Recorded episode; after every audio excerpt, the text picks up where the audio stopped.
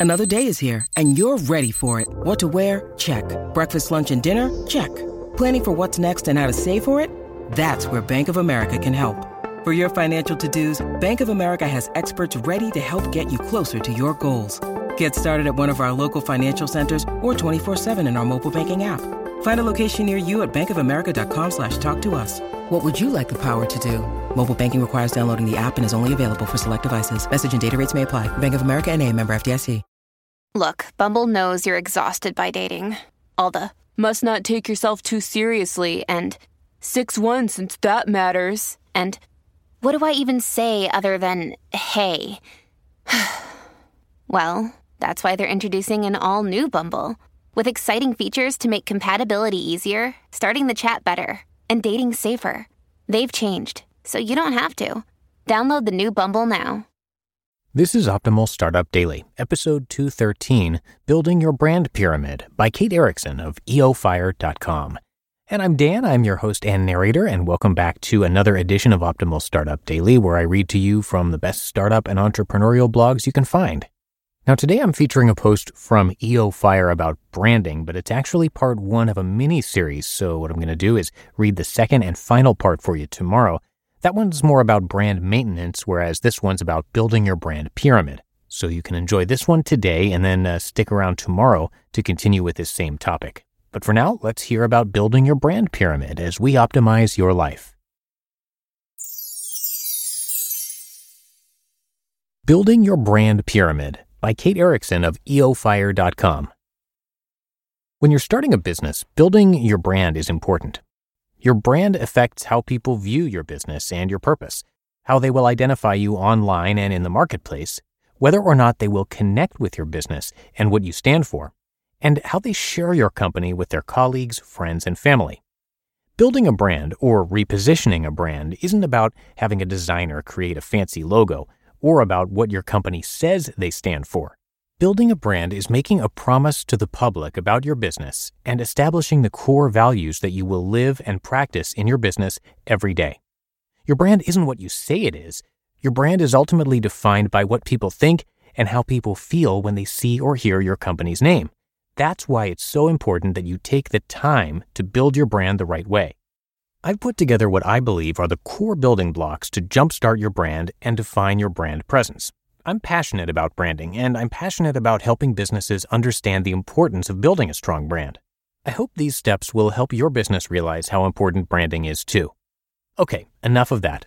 Let's start building. Establishing your brand attributes.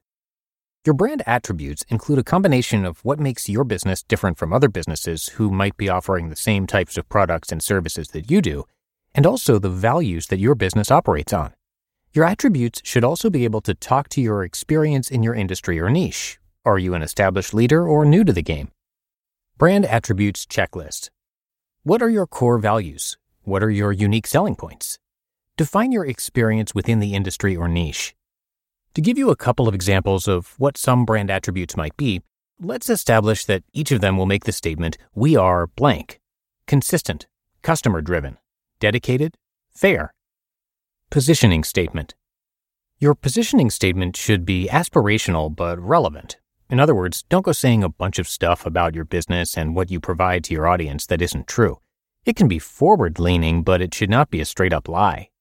For example, if you oftentimes have dissatisfied customers who say your online shipping process is horrible, then your positioning statement should not include something like, We're passionate about ensuring our online shipping process is perfect every time.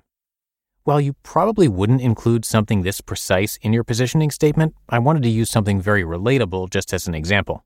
So, if you were to include this in your positioning statement, several of your customers who have experienced something different know it is just not true if you say it anyway, then when your customers find out that it's not true, they will not trust anything your brand says it is. How people should think and feel about your company. This is not a mission or vision statement. This is so you can understand what it is you're trying to emulate through your brand. If people should be happy and feeling carefree and uplifted after seeing your logo, then you probably don't want to include black and red coloring with negative symbols in it. While your logo isn't the only piece of this equation, it is oftentimes the thing people will identify you by. Another example of this might be that you want people to think and feel that your company is very professional.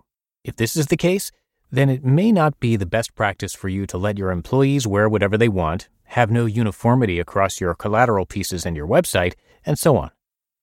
Voice. Your voice is all about your brand personality. Your voice should define the following your company's overall attitude, tone, and feel. Your voice should add clarity, volume, and emotion. These are also some things that will affect how people think and feel about your company. Is your company spunky and loud or a little more relaxed? Does your company like to make jokes or would you prefer to be straight business at all times? Brand essence. Your brand essence is just what it sounds like. It's the heart and soul of your brand and should encompass what you stand for and the feelings that your business evokes. Why does someone visit Disneyland? Well, because it's the happiest, most magical place on earth. And when you're there, you'll be spending time with your family and having a lot of fun. I'm willing to bet Disneyland's brand essence is something along the lines of magical family fun. Key messages. These are base messages used as raw material for all downstream communications. Have a handful of them written down so that when you're creating advertising or marketing campaigns down the road, you can refer to your brand's key messages for help. Theme line and logo. A very visual and important part of your brand, no doubt. Your theme line and logo should easily translate what it is your company stands for and what services or products you provide. You just listened to the post titled Building Your Brand Pyramid by Kate Erickson of EOFire.com. When it comes to hiring, don't go searching for the one, just meet your match with Indeed. Indeed is your matching and hiring platform with over 350 million global monthly visitors and a matching engine that helps you find quality candidates fast. Ditch the busy work.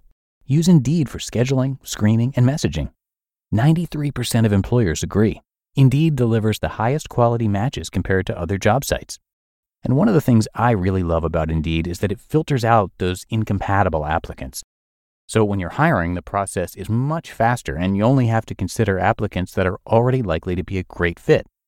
And listeners of this show will get a $75 sponsored job credit to get your jobs more visibility at indeed.com slash startup. So just go to indeed.com slash startup right now and support our show by saying you heard about Indeed on this podcast. Indeed.com slash startup. Terms and conditions apply. And again, we're going to hear more from Kate about branding in tomorrow's show, so you want to make sure you're subscribed to this podcast so you can get that episode automatically. And a little bit of info for you about Kate. She has been part of the EO Fire or Entrepreneurs on Fire team since 2013 as the content creator, but has taken on a bunch of roles since then. In early 2013, she left her corporate job at an advertising and marketing agency to finally start creating the life she wanted to live, where someone else wasn't dictating her every move. And now she loves helping entrepreneurs create freedom in their business and in their lives through developing systems and processes that can help their business scale and grow. Come by eofire.com to learn a lot more about Kate. You can also get more articles, income reports, podcast episodes, and a whole bunch more. Again, that's eofire.com. And that's going to do it for today. Thank you so much for listening. And as I mentioned, I'm going to catch you back here tomorrow for the Sunday show. We're going to hear more about branding from Kate, and that's where your optimal life awaits.